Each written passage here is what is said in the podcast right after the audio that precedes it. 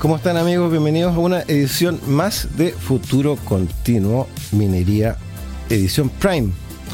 En esta ocasión con una invitada muy especial.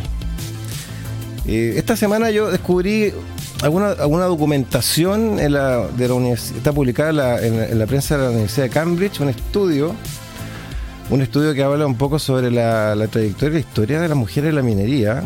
Y algo que me llamó muchísimo la atención es una conclusión que dice que los últimos 200 a 150 años a las mujeres se les fue retirando gradualmente de las faenas, pero que en el pasado estuvieron codo a trabajando eh, con los hombres en igualdad de condiciones y muchas veces en condiciones bastante difíciles y eh, duras, digamos. Entonces, eh, a mí me da la impresión de que esto es un asunto que vale la pena investigar un poco, conocerlo, leerlo. Voy a dejar algunos links publicados después. Eh, y también me da la impresión de que el rol de la mujer no es que nosotros lo estemos como eh, eh, descubriendo, sino que lo estamos redescubriendo como fue siempre.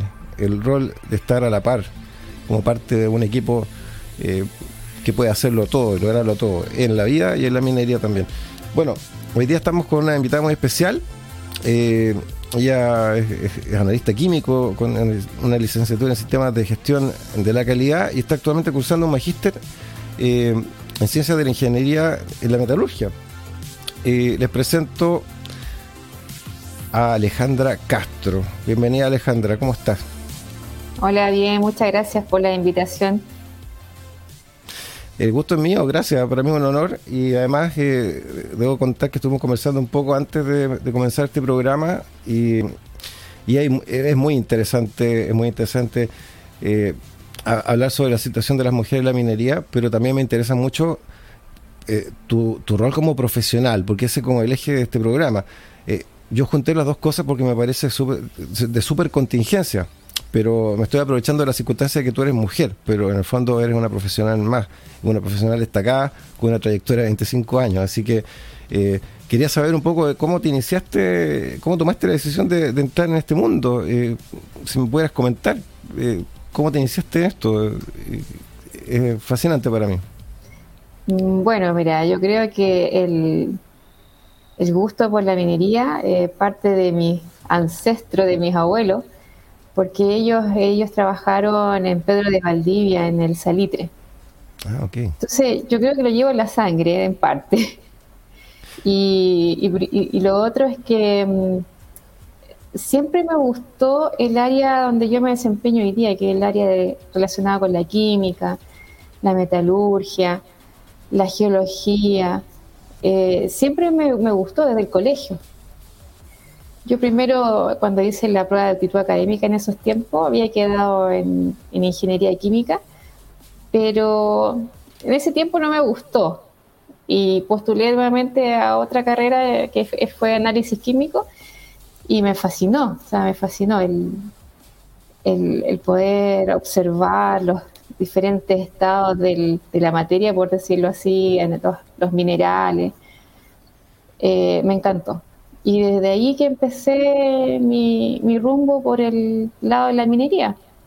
Primero trabajando en laboratorios de servicio y posteriormente, eh, gracias a Dios y, y a los estudios, entrar a, las compañías mineras.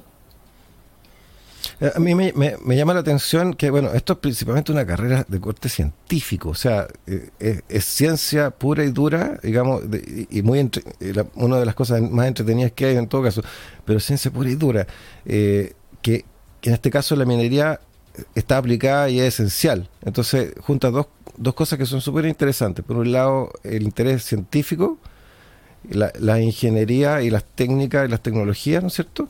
Y una industria que necesita eh, las mejores mentes, las mejores metodologías, los mejores descubrimientos y aplicar toda teoría posible para lograr los, resultados.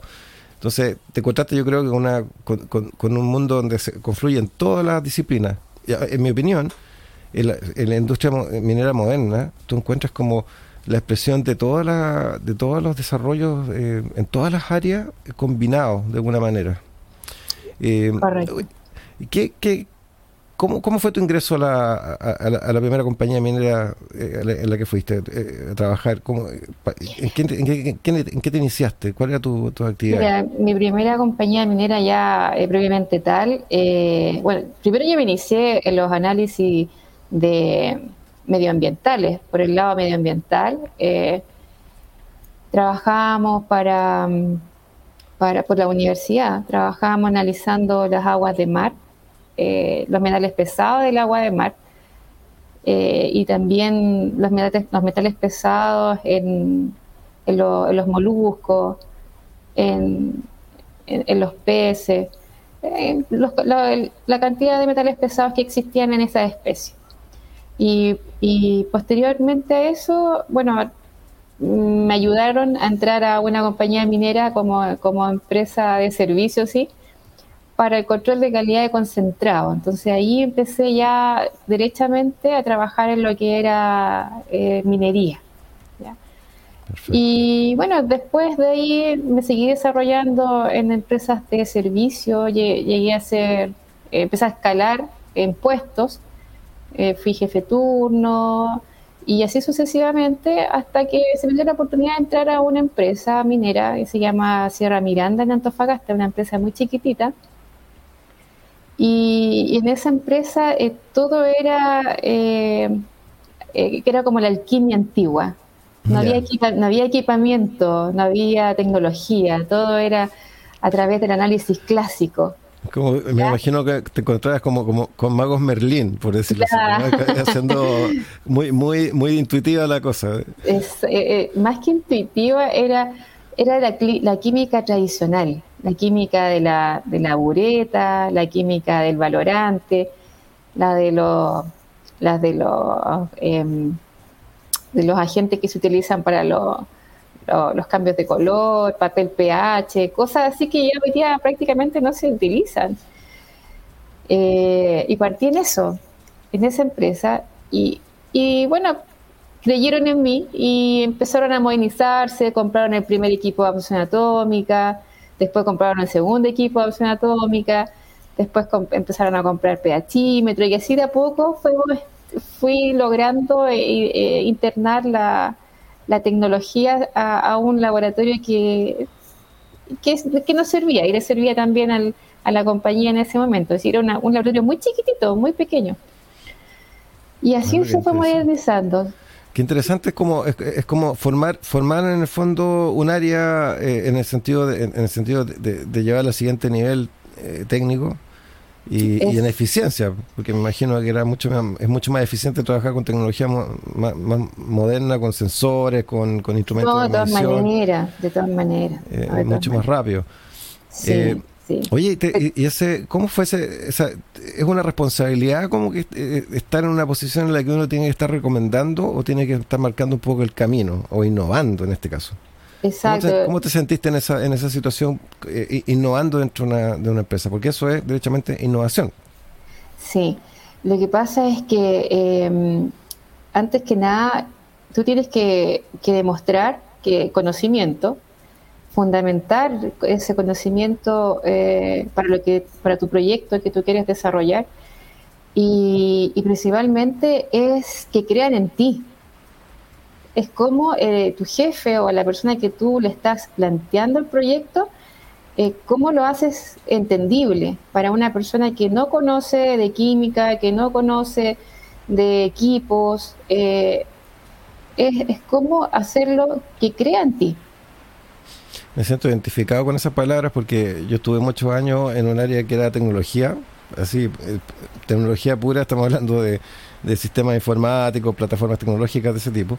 Y generalmente uno hablaba eh, en, hablaba en chino, básicamente. Entonces tenías que encontrar la manera de expresar eh, los beneficios, eh, expresarte en, términos de beneficio para la compañía y, a veces en, métricas medibles según KPI, digamos, como cuánto ahorro acá, qué eficiencia tengo allá y, y, en lo otro es la continuidad operacional. Eh, eh, esas eran como los, mi, mi, herramienta de comunicación. Eh, Pero, pero ¿cómo, cómo, logra, cómo logras demostrar en, tu caso eh, que, tiene la capacidad para poder, para poder, eh, para que confíen, para que confíen en ti? En el fondo hay inversiones involucradas, que es el tema.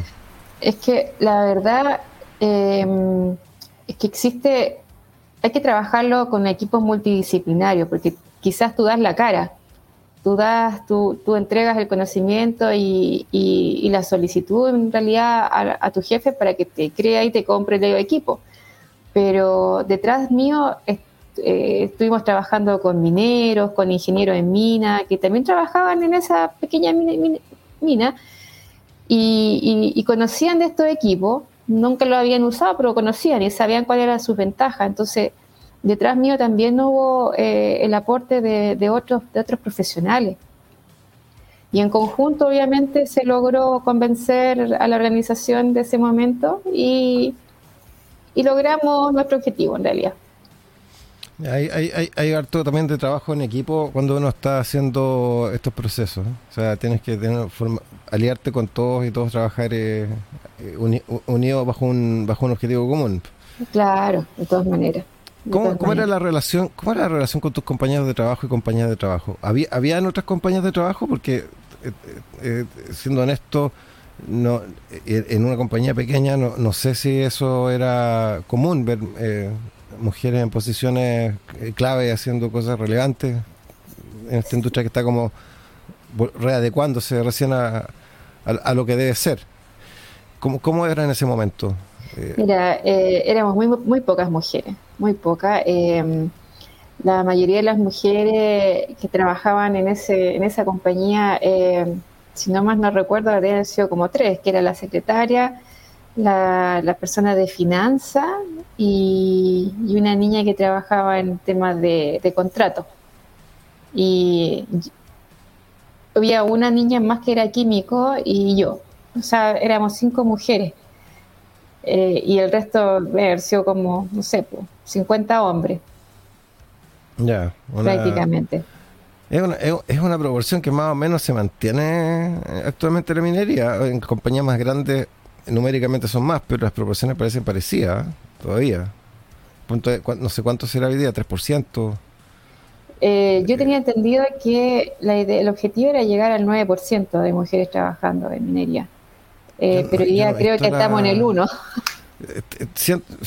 Leí por ahí un 3, no sé si me equivoco, ojalá que ojalá que no sea el 1, porque sería una sería muy malo, pero pero llegar al 9%, o sea, estamos hablando de, es una, una, una, población de trabajadores muy importante.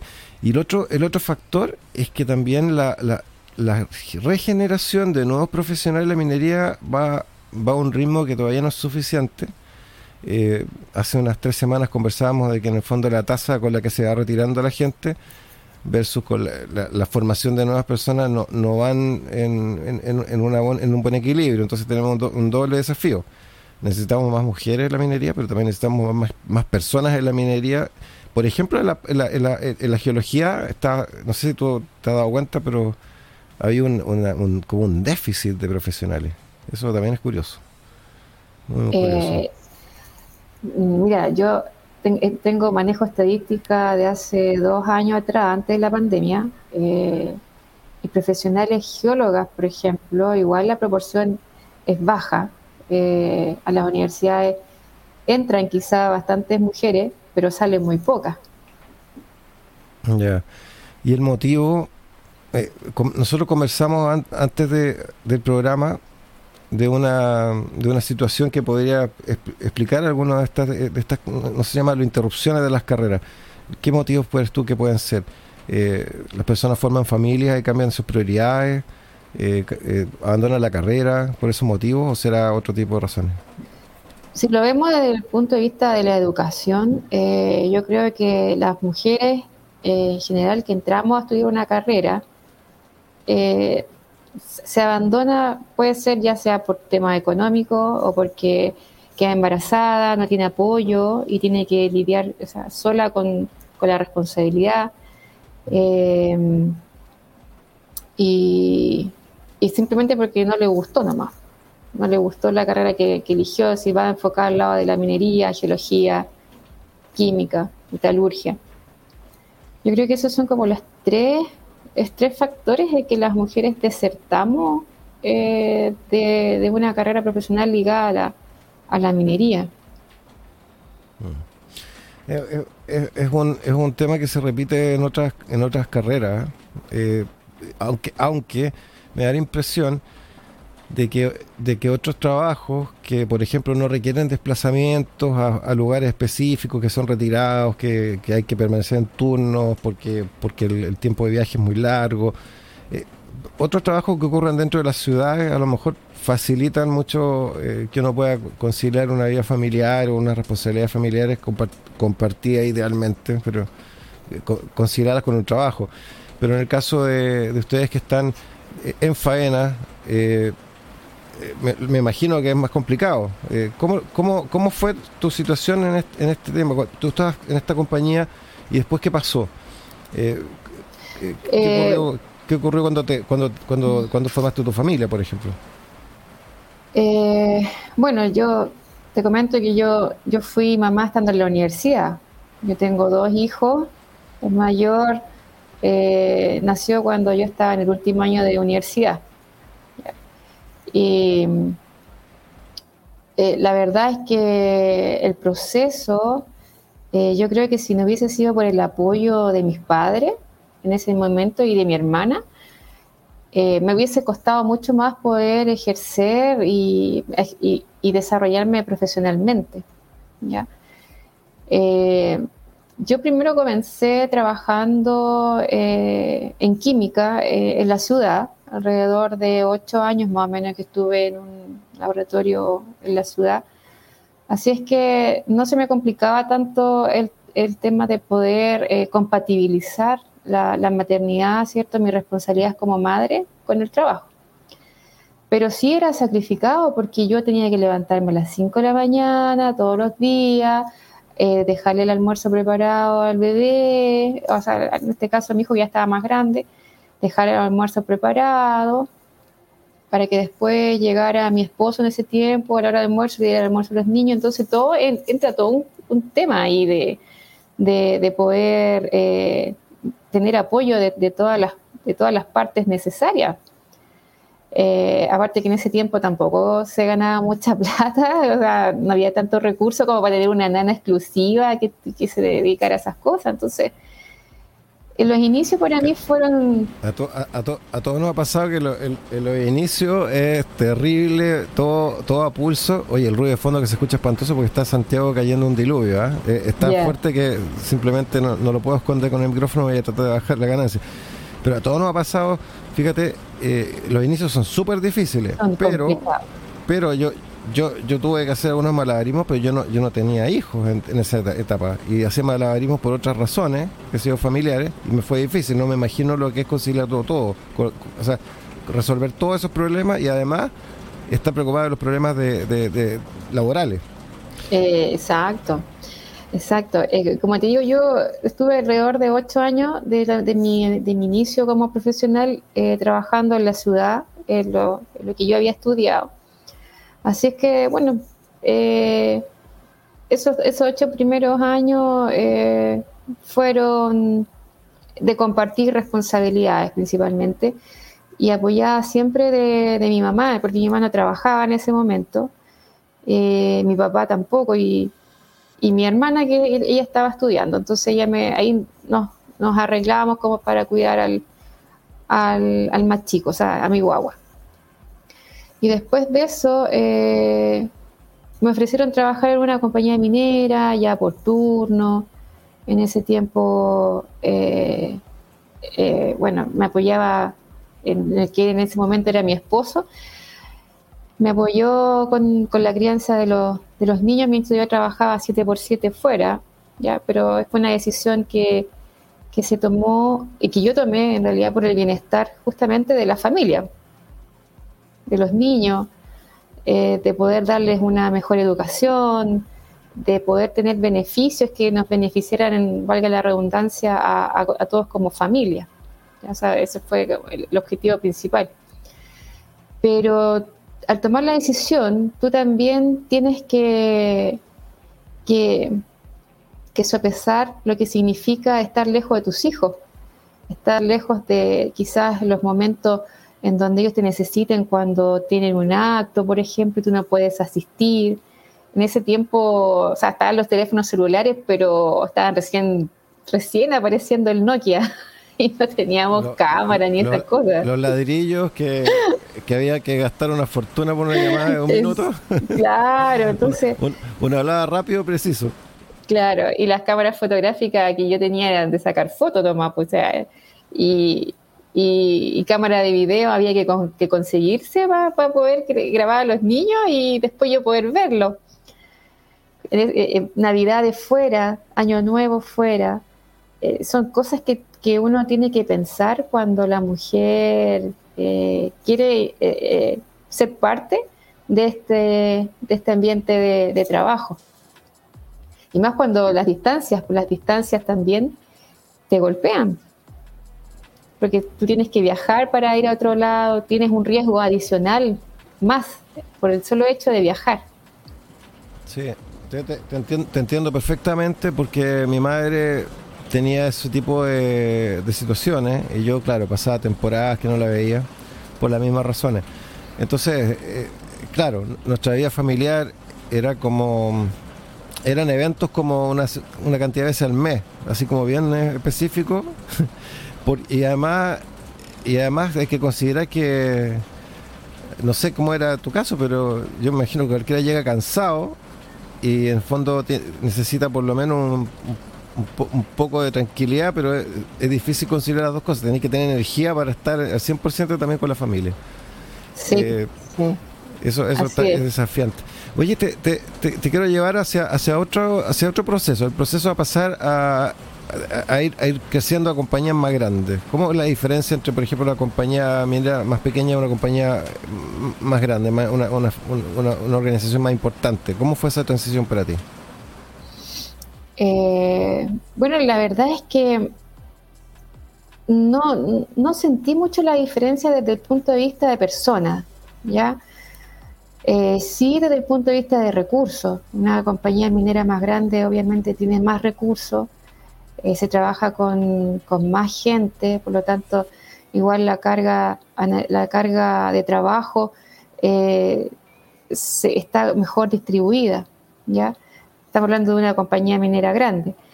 Una compañía minera intermedia, ahí tú eres polifuncional, o sea, tienes que estar tratando de hacerte todo un poco eh, para salir adelante y en, en, pro de los beneficios tanto de la compañía como los propios. Entonces, eh, ¿existen diferencias? Sí, existen diferencias. Yo creo que hasta de mentalidad, porque en el caso de la inserción de la mujer en la minería para empresas mineras que son grandes, eh, se acepta, o sea, se acepta y no, no, ponen problema y tampoco tienen algún grado de, de, preocupación en, recibir mujeres que, este, que sean jóvenes. Pero creo que las compañías mineras que son de mediana o, o, pequeña tienen esa preocupación.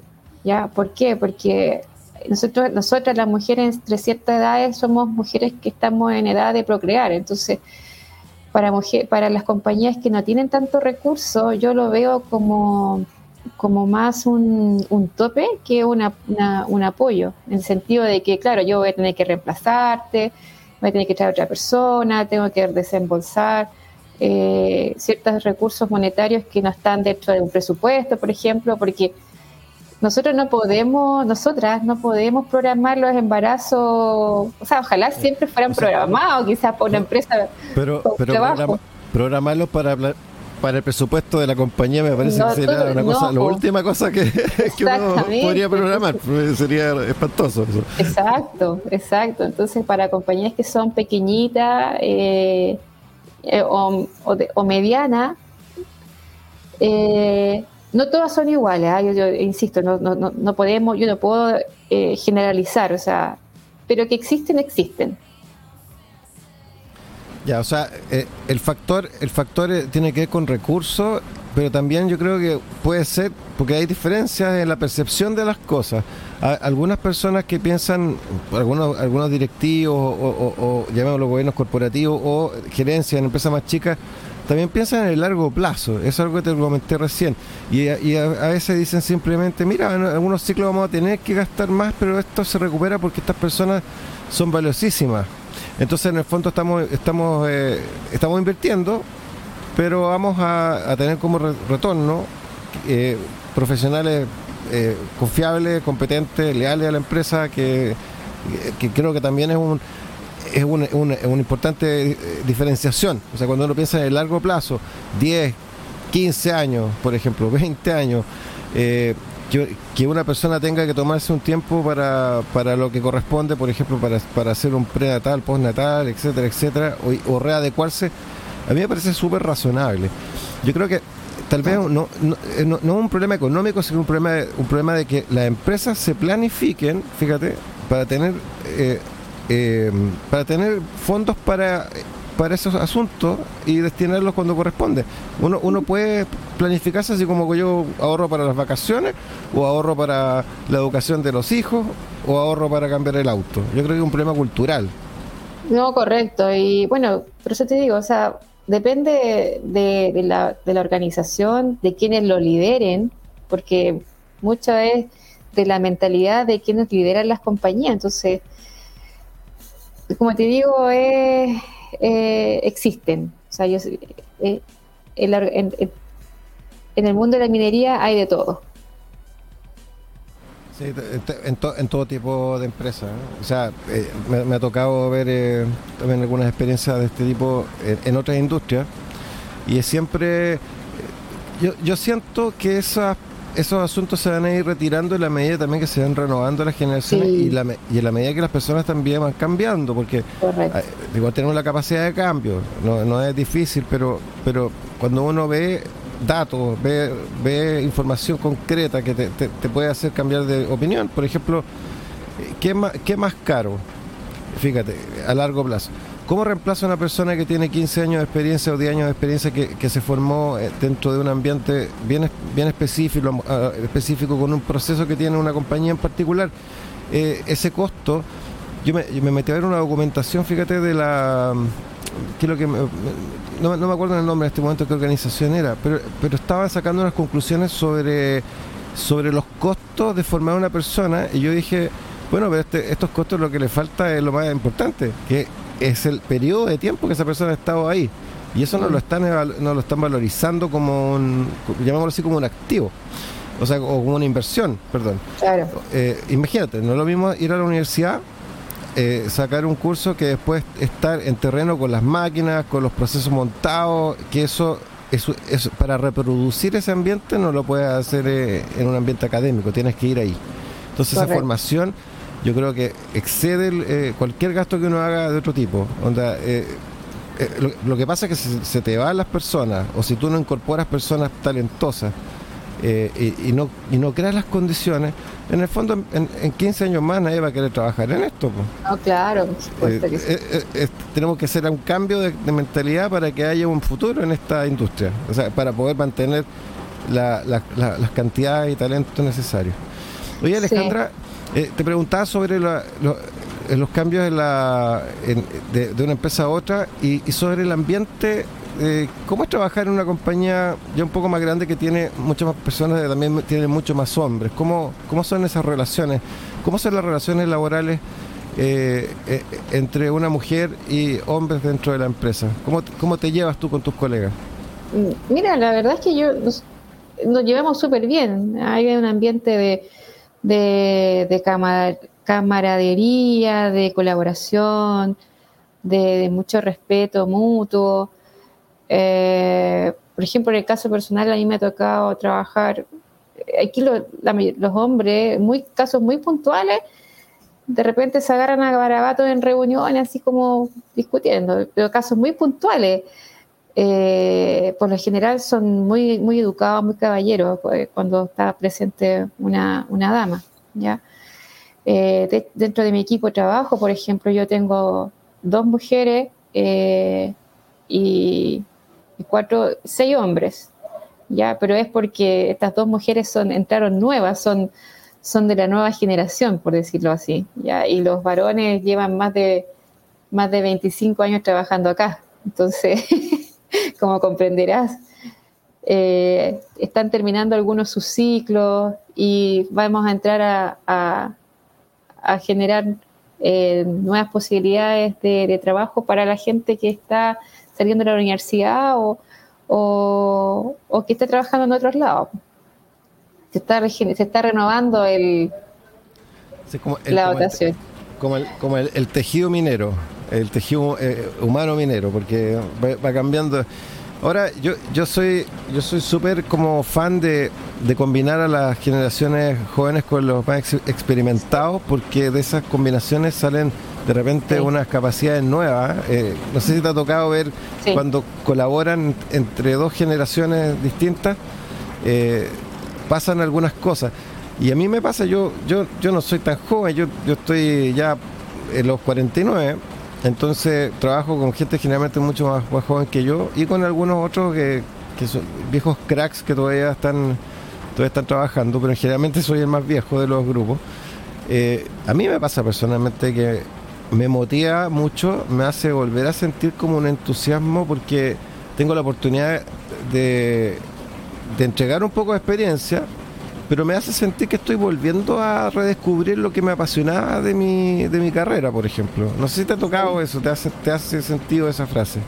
Pero por supuesto, nosotros, lo que pasa es que, no sé si tú crees, pero yo sí, en los temas energéticos, yo creo que la energía que aporta un, una persona joven que viene con todas las ganas, con la motivación eh, y un montón de de, expectativas y, objetivos para su futuro, que te lo puede entregar una compañía minera, ¿cierto? Eh, con sus beneficios, eh, al, interactuar con la persona que ya está formada, que ya está, que es adulta, que ya tiene, eh, que ya tiene ya sus años trabajando acá, se genera una, una energía de, de revitalidad hacia todo el entorno. O sea, como que eh, todo anda bien, eh, el, más joven que entra como más nervioso, el más adulto lo tranquiliza. Entonces hay como un tema de equilibrio eh, y, por lo menos que acá se siente, o sea, en mi área se siente así, hay un tema de equilibrio y, los tratos y el entorno, todo es grato. Afortunadamente es muy grato. Yo, yo creo mucho en eso que comentaste de, la, de las energías. Eh, no, no, no, no, solamente en un asunto espiritual, sino que realmente eh, físicamente hablando hay una, hay una diferencia. Eh, sí. algo que me, a mí me ocurre mucho es que cada cierto tiempo uno como que se empieza como a olvidar de, la, de lo que lo emocionaba. no sé, te ha pasado, como, es como cuando me gusta un hobby y se me, y se me empieza a quitar y después lo redescubre bueno, con las carreras yo creo que pasa lo mismo. Uno pasa periodo de repente que empieza, son muy planos de pronto. Entonces cuando hay cambios, cuando hay gente nueva, cuando hay proyectos nuevos, cuando hay que transmitir información nueva y de repente eh, el, puro hecho de revisar un poco tus procesos, todo lo que has manejado durante años para poder transmitírselo a alguien, ese, ese redescubrimiento es una, una razón como para estar como motivado, no sé. Hay, hay, una, hay, un, hay un tema, Alejandra, que te quiero comentar, ¿ah? que es una, es una visión personal que tengo yo y que siempre se lo pregunto, eh, trato, trato de pasar por este tema a, a todas las personas con las que converso de, la minería. Para, para, mí la minería no es una industria solamente súper interesante y, enorme, grande, sino que también es una industria trascendental. Eh, hay una en el mundo tenemos muchas visiones de las cosas, todo depende de las experiencias que tengamos, de los puntos de vista y de las consideraciones que, tengamos. Tú, estuviste en un momento analizando aspectos medioambientales eh, al principio de tu carrera.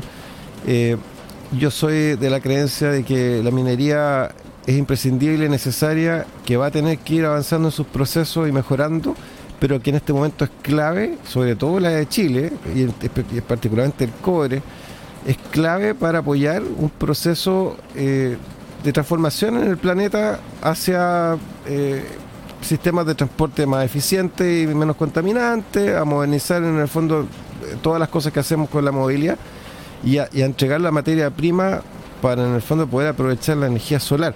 Eh, eh, y otras y otras tantas posibilidades como por ejemplo el, hidrógeno como combustible etcétera entonces siento que la minería está en esa en esa etapa en que se, se, vuelve un, un, asunto estratégico para los propósitos medioambientales y no necesariamente un enemigo del medio ambiente como de pronto se siente. O sea, hay, hay, dos miradas.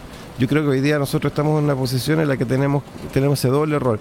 O sea, tenemos cosas que mejorar, pero somos imprescindibles y tenemos una misión que es trascendental. Eh, en mi opinión, si, no, si, la, si la industria no se vuelve cada vez más eficaz y más eficiente y no avanza eh, en términos de eficiencia, y de algo que a mí particularmente me apasiona mucho, que es la, eh, le, he llamado, le llamado la minería de la recuperación, que en el fondo, fíjate, el reciclado, el reciclado sobre todo de metales que están en electrónicos y otro tipo de cosas, no hay otra industria que tenga más experiencia en estos procesos continuos de, clasificación de, eh, por distintos parámetros que la minería.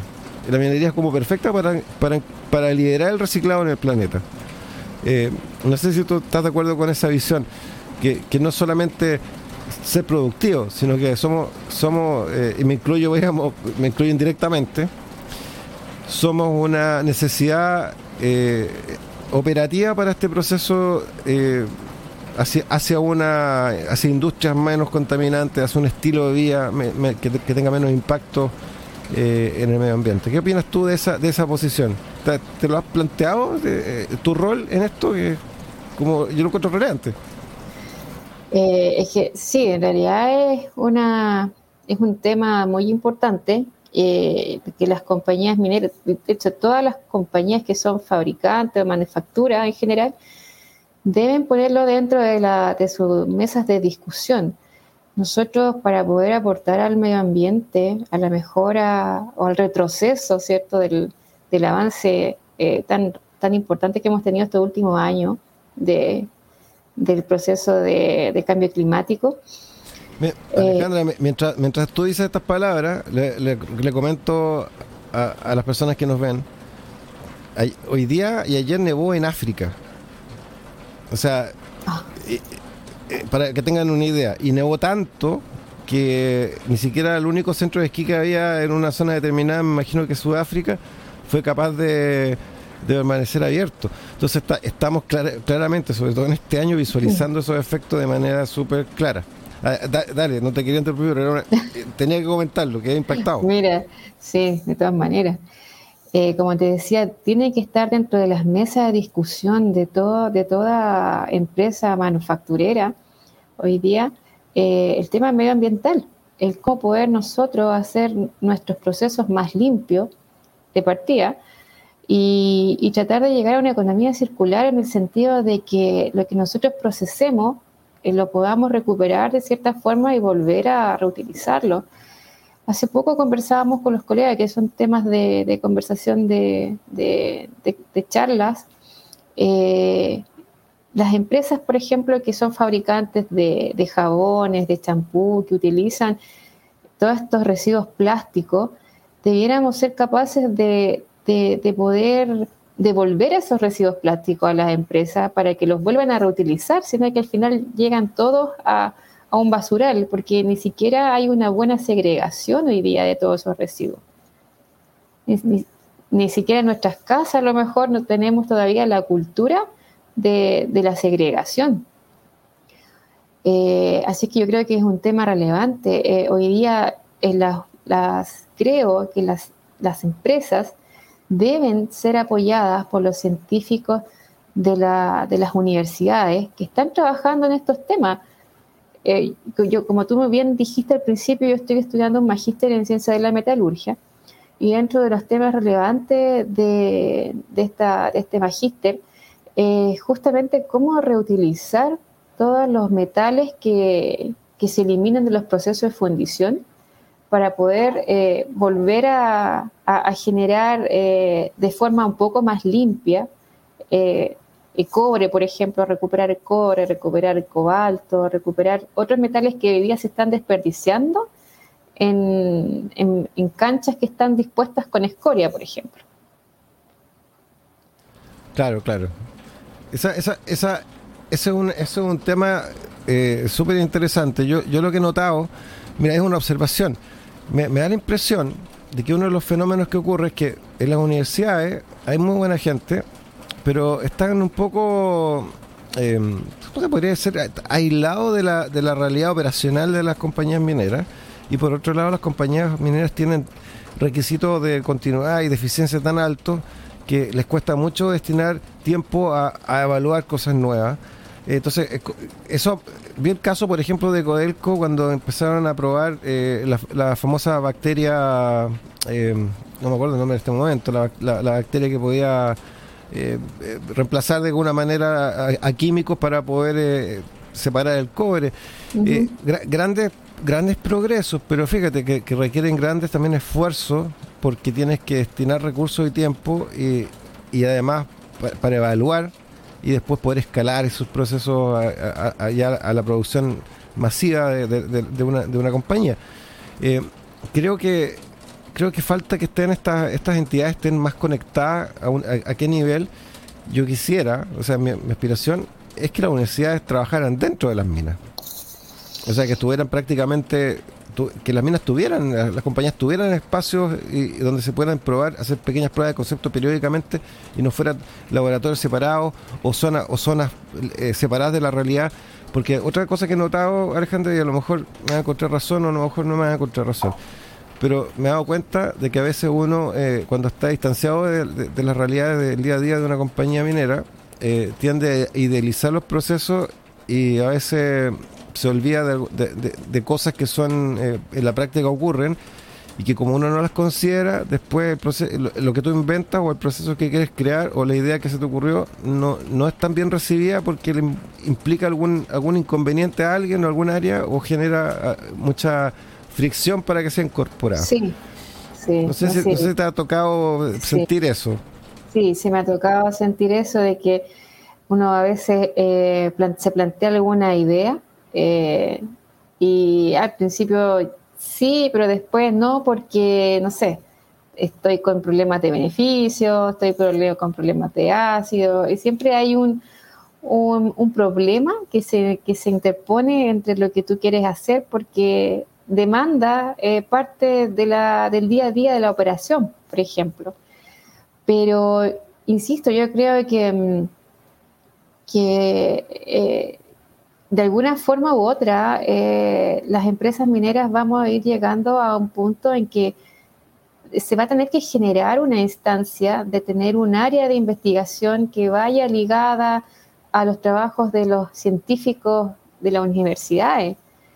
Eh, porque de otra forma, eh, por, muy, por mucho capital ingenioso que tengan cada compañía minera, no es lo mismo que trabajar con personas que se dedican a estudiar estos temas. O sea, nosotros lo vemos la operación, nosotros podemos aportar con la parte práctica, eh, entre comillas, haciendo la diferencia, ¿cierto?, entre la teoría y la práctica.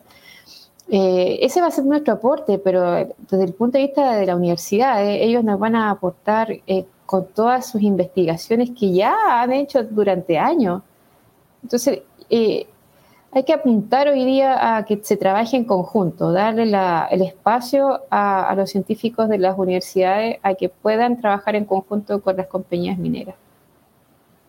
A mí me, gusta mucho ese modelo en el que en el que se pueden juntar ambos mundos y coexistir bastante cerca o, con frecuencia. Yo sé que en los últimos tiempos, sobre todo con, el COVID, eh, el acceso eh, a cualquier faena es extraordinariamente más restrictivo que nunca, digamos. Eh, pero en, algún momento tiene que haber una integración eh, más completa y, y, ojalá poder tener los recursos que se expresan en el tiempo para poder conversar sobre estos asuntos.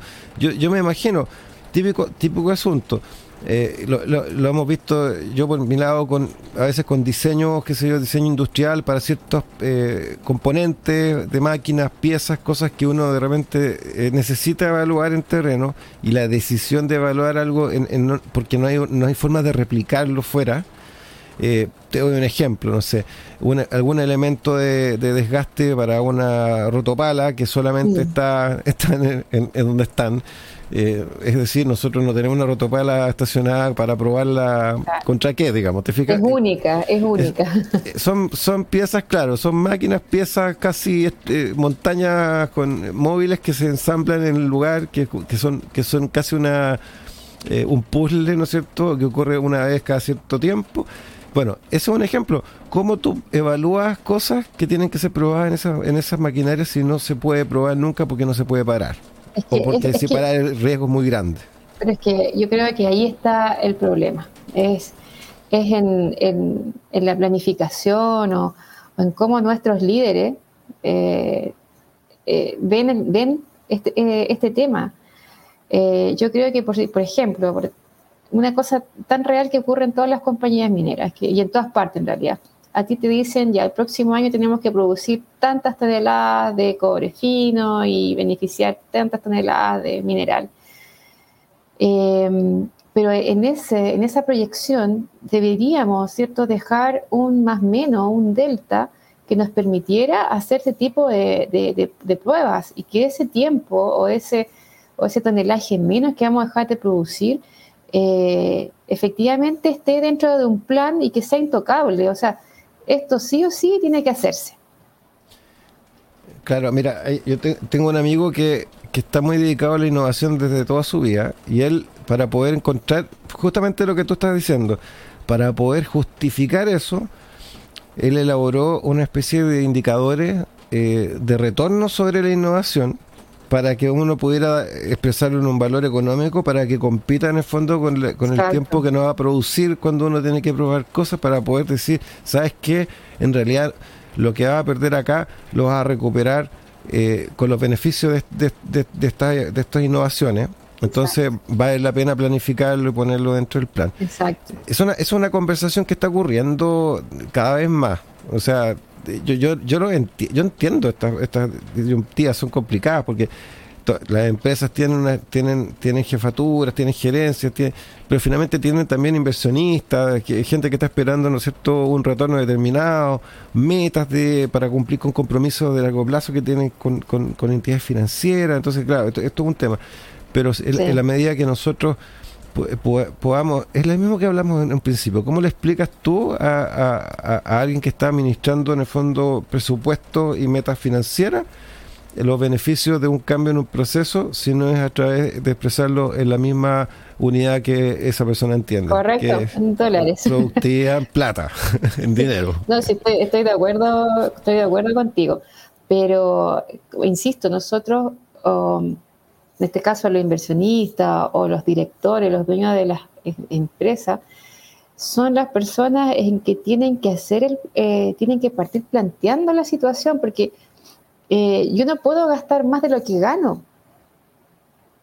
O no puedo producir más de lo que yo produzco. O sea, si mi compañía o, mi empresa está, tiene un target que eh, es conocido, yo, yo sé que mm, si, si produzco más, bien, si produzco menos es porque algo pasó, pero tengo un, objetivo y ese objetivo es lo que me da mi, planta, es lo que me da mi capacidad de camiones para extraer. Todo eso está estudiado. Entonces, creo que a veces eh, nos volvemos un poco avaros, ¿cierto? Y queremos producir y ganar más y ganar más y dejamos, empezamos a dejar fuera estas oportunidades, que para mí son, son oportunidades, como ensamblar eh, la investigación junto con la innovación eh, dentro de una compañía minera y aportar al medio ambiente, que eso es lo que hoy día nos tiene preocupados.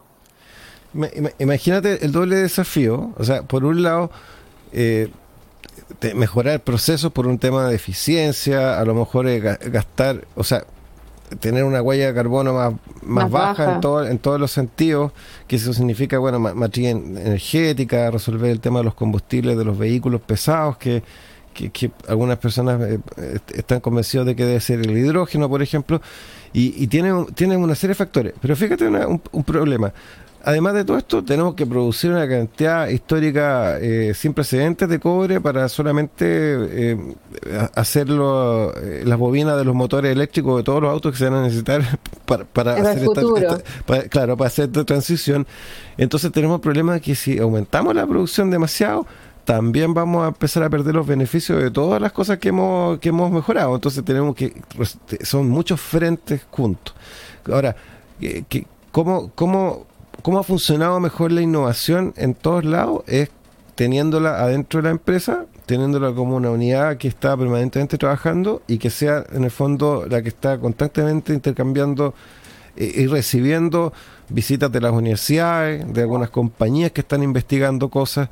Eh, en el fondo un departamento permanente. Eh, Mira, a mí, a mí me tocó una ver este tipo de proceso en, en, en, una, en una transición que ocurrió hace, empezó a pasar hace años atrás con los temas de los, de los sistemas informáticos que tú te acuerdas que antes era todo, todas las empresas con eh, rack adentro de las empresas, lleno de computadores por todos lados, eh, con, los, con los técnicos ahí encerrados todo el día, con paños húmedos, enfriando los computadores y, y tratando de ventilar esa cuestión un cacho. Bueno, hicimos la transición de eso a la arquitectura de nube que básicamente estamos metiendo todas las cosas en centros de datos de una escala más industrial, donde los, los costos bajan, donde hay un gran nivel de automatización. Esa transición, fíjate, requirió, requirió y requiere todavía, porque no todas las empresas han hecho la transición. Eh, empresas, por ejemplo, como, como Enel, que, que maneja, administra hoy día, y eso nunca la gente lo ha pero porque tú sepas, Enel hace años atrás empezó una transición en la nube, y hoy día todos los procesos, todos los procesos de control y todos los controles de PLC están en la nube. No están en, los, los equipos acá. No, no hay nada local. Lo único que hay local son eh, equipos con Internet de las Cosas que se comunican con toda la lógica que está básicamente en, en Brasil y en Estados Unidos y en Europa. Eh, ¿Por qué? ¿Por qué hicieron eso? Porque, porque esa innovación les trae beneficios de ahorro a largo plazo que son tremendos. Pero para hacer esa, esa transición, te, te imaginas primero convencer a las personas de TI oiga, le vamos a sacar los computadores de acá y ahora usted no va a tener estos fierros, porque en un momento yo que estuve en esa industria era como... Eh, eh, era la oda al equipamiento. O sea, mientras tengas el equipo ahí, eh, tú me vas a entender. Esto es como, quiero, todo era pedir más computadores más grandes, cada vez más, más ruidosos y más voluminosos. Y, y, pasamos de eso a un notebook, básicamente. O sea, logramos esa cosa. Y, pero ¿cómo se hizo? Con equipos adentro que estaban primero evangelizando sobre lo que se, sobre las nuevas tecnologías, después determinando qué tecnologías se podían incorporar realmente y trabajando con, lo, con todas las áreas para ver de qué forma se puede hacer esa transición cuando encuentres una, una tecnología que podría prometer algún beneficio. Esa misma metodología se podría aplicar, por ejemplo, dentro de la industria minera y gradualmente ir haciendo modificaciones eh, con este, esta especie de comité, ¿te fijas? De, innovación, llamémoslo, no sé. Ahora, eh, ahora, en tu área, eh, ¿qué, qué, ves tú para el futuro? Eh, ¿qué, ¿Cuáles son tus tu anhelos, digamos, desde el punto de vista de, a lo mejor de innovaciones, de cambios en la forma de hacer las cosas? ¿Tienes alguna perspectiva en eso? ¿Se te ocurre en este momento? Disculpa que te haga estas preguntas que son, se me ocurren nomás. Bueno, eh, cada, cada empresa tiene su, su, realidad desde el punto de vista tecnológico, informático. Eh, yo creo que como empresa nosotros debiéramos apuntar a, a tratar de automatizar algunos procesos, eh, no para reemplazar a las personas, sino desde el punto de vista de manejo de datos. Eh, hoy día el tiempo que se invierte traspasando información de un lado a otro, es un, es un tiempo que, que tú lo podrías estar destinando a estar trabajando en terreno, por ejemplo. Pero te obliga a estar centrado, sentado en un escritorio traspasando ciertas cantidades de informaciones. Eh, yo creo que para allá va a ir el, el, el, desarrollo quizás y la mejora eh, al mejor manejo de la información. Sí, yo, lo que estaba pensando, eh, eh, a ti, por ejemplo, te toca te toca tener que, eh, digamos, recoger mucha data como de, métricas de, de, todo tipo, eh, me imagino. Eh, y algunos sensores están, están conectados, otros no tanto. Eh, otros están malos. Sí, eso, suele pasar. otros están malos y uno tiene que, que reemplazarlo manualmente por uno mismo. ahora, lograr estandarizar esos sistemas de medición en una especie como de, llamémoslo, arquitectura única donde, donde todos los mm. sistemas de, a, mí lo que me pasaba es que el sistema tanto recopilaba datos en un formato por acá y había que hacer una ah. exportación a Excel para después compararlo. Entonces estábamos todo el tiempo haciendo exportaciones y no, estaba unificada en una sola arquitectura como un solo, un solo sistema de registro compatible con todos los sistemas de medición. Exacto. Y, de pronto la industria, ¿qué es lo que empezó a pasar? Ah? La, industria, básicamente la industria que provee Internet, que en eso trabaja yo, se empezó a poner de acuerdo con esas cosas y hasta que ya, luego de, varios años, empezamos a tener un estándar como de, log, de registro para, para todas las informaciones, entonces podíamos eh, acopiar toda la información en un solo sistema de base de datos y tú por consulta podías extraer el tema que te interesaba. Mm pero tomó, tomó una puesta de acuerdo, algún tipo de estandarización. Es, es complicado, o sea, me lo imagino, no, no es fácil. Yo, yo, creo que debiéramos apuntar, eh, nosotros debiéramos apuntar para en ese, en ese rumbo, porque hoy día eh, estamos a la espera de llegada de equipos nuevos, entonces todos esos equipos vienen con una tecnología distinta y, y cada cierto tiempo hay que estar programando los cambios de versiones, pero eh, siempre estar como preocupado y, ocuparte, y ocuparse de, esos cambios. si no quedas atrás. Se, queda atrás y lo, y, lo, otro es que de repente hay beneficios que yo soy, soy estoy muy de acuerdo con tu planteamiento de que esos tiempos eh, se pueden destinar hacer estas tareas como de más alto nivel que tiene que uno hacer en la pega, que en el fondo eh, tiene que ir, ir, viendo un poco lo que va hacia adelante, con tratar de anticiparse a, los incidentes. Eh, eh, poder evaluar y analizar la información que uno no, a veces no tiene tiempo. Eh, fíjate, Alejandra, que es, eso, ese desafío es común a muchas industrias, sobre todo esto, muchas industrias que, con procesos complejos, y, están todos eh, en, una lucha. El, ejemplo que te da de en él, eso tomó, esa transición tomó muchos años. Ahora lo que les pasa hoy día a ellos, o sea, pensando en el beneficio, imagínate, es un ejemplo, imagínate aplicado a la minería. Hoy día cuando se, se cae, por ejemplo, qué sé yo, un interruptor en un poste en un determinado lugar, esa gente no necesita que la llamen para avisar. Ellos ya saben exactamente dónde se cayó y por qué. Y, y lo puede levantar solo. Esa es la otra. Eh, lamentablemente esa tecnología no estaba plenamente habilitada cuando en Santiago cuando hubo la negación, tú te acuerdas que tuvimos sin luz, no sé Lamentablemente todavía no está hecho eso, pero aún así habría, habría eso habría sido muchísimo más fácil, más ordenado, todo la gente, la gente en el fondo las cuadrillas se despacharían hacia lo que tienen que hacer, específico y no a descubrir dónde está el problema. Entonces, yo me imagino eso es un, es un tema súper interesante, como da, da, para, para conversarlo, porque eh, la, toma de datos eh, yo creo que siempre ha sido eh, crítica en, en todo orden de industria. Sí, nosotros hemos ido caminando en ese rumbo en realidad. el hecho de, de trabajar con datos, antiguamente se hacía todo manual y con los respectivos errores de digitación involucrados, que esos errores de digitación te, pueden te podían costar eh, muchos dólares por, eh, por un error, eh, por un mal gasto. Entonces, hoy día el hecho de que los datos se traspasen solo, tú minimizas demasiado ese riesgo. Entonces, hay que, hay que tomarlo, hay que evaluarlo y, ojalá que todos apuntáramos para ese lado. No, absolutamente. es, muy interesante. Fíjate, lamentablemente se nos está cagando el tiempo, pero yo creo que te, voy a tener que, invitar a seguir conversando, eh, irnos más hacia, hacia los lados más técnicos que son súper fascinantes, pero te quiero pedir un, un mensaje particularmente para las mujeres que eh, podrían estar interesadas en hacer una carrera eh, en, algún, en alguna área que tenga relevancia dentro de la minería. ¿Qué recomendaciones le podrías dar? ¿Qué consejos le podrías dar digamos, desde la perspectiva de tus veintitantos años de experiencia, que es tremendo, Eh, yo siempre hablo de los mensajes esperanzadores, no sé, de aquellos mensajes que uno quiere, cuando uno quiere motivar a la gente a atreverse. ¿Qué les diría?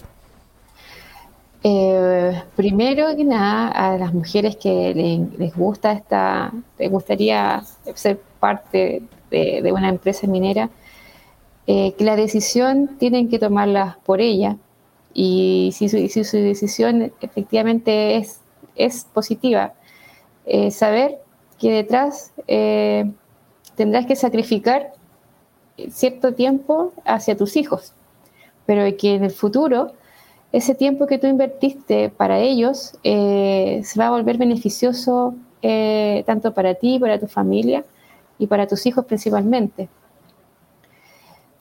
Hay que ser, hay que tener siempre las ganas, uno con y la actitud, una actitud positiva, cierto, siempre eh, al, éxito de tus objetivos.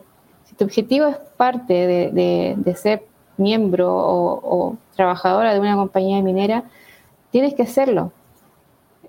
Tienes que hacerlo.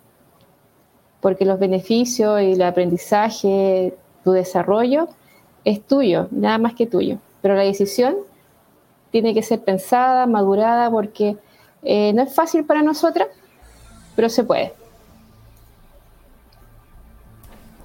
Alejandra, no sé cómo agradecerte esta conversación. Yo creo que eh, doblemente profunda. Por un lado, por, por, el, tema de la, no sé, la reivindicación del, rol y de la posición de la mujer en la, sociedad, que es una cosa importantísima. Y por otro lado, eh, la, mi admiración y respeto por el por la ciencia, por la técnica, por la ingeniería, por el rol extraordinario eh, que, hace dentro de la industria minera y eh, estoy súper feliz de esta conversación. Realmente me emociono. bueno, muchas gracias. Y espero, yo creo que le va a gustar a mucha gente y se van a sentir inspirados y, también identificados con, con, esta conversación que estuvo muy, muy agradable. Muchísimas gracias, Alejandra. Listo, muchas gracias a ti, Roy, por la invitación eh, encantado. Espero que, espero que podamos volver a tener otra conversación más adelante.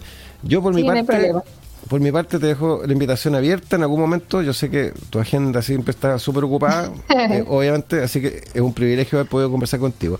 A nuestros amigos que nos acompañan, eh, bueno, invitarlos para el próximo jueves a partir de las 5 de la tarde, horario en el que transmitimos lo que llamamos nosotros el horario prime, porque eh, tal como tú lo sabes, Alejandra, muchas personas se desplazan los días jueves. Entonces, la, idea es que nosotros esto después, aparte está disponible en YouTube, en Facebook, en Twitch, en cuánta plataforma, Spotify, sobre todo, importante los podcasts. Esto es algo que uno puede escuchar en el avión, en el auto, en esos, en esos eh, tránsitos lateros que ocurren cuando uno tiene que volver a la casa. Eh, por eso diseñamos que, las saliera más o menos en ese momento. Pero lo pueden escuchar en cualquier momento. Así que están todos invitados a compartir esta información, a compartir este, este contenido y a mandarnos sus comentarios y si quieren participar también. Eh, gracias Alejandra, gracias a todos amigos y será hasta, hasta la próxima semana. Listo, un gusto, que estén bien. El, gusto es mío, que tengan excelente fin de semana. Hasta luego. Chao, chao. Chao, chao.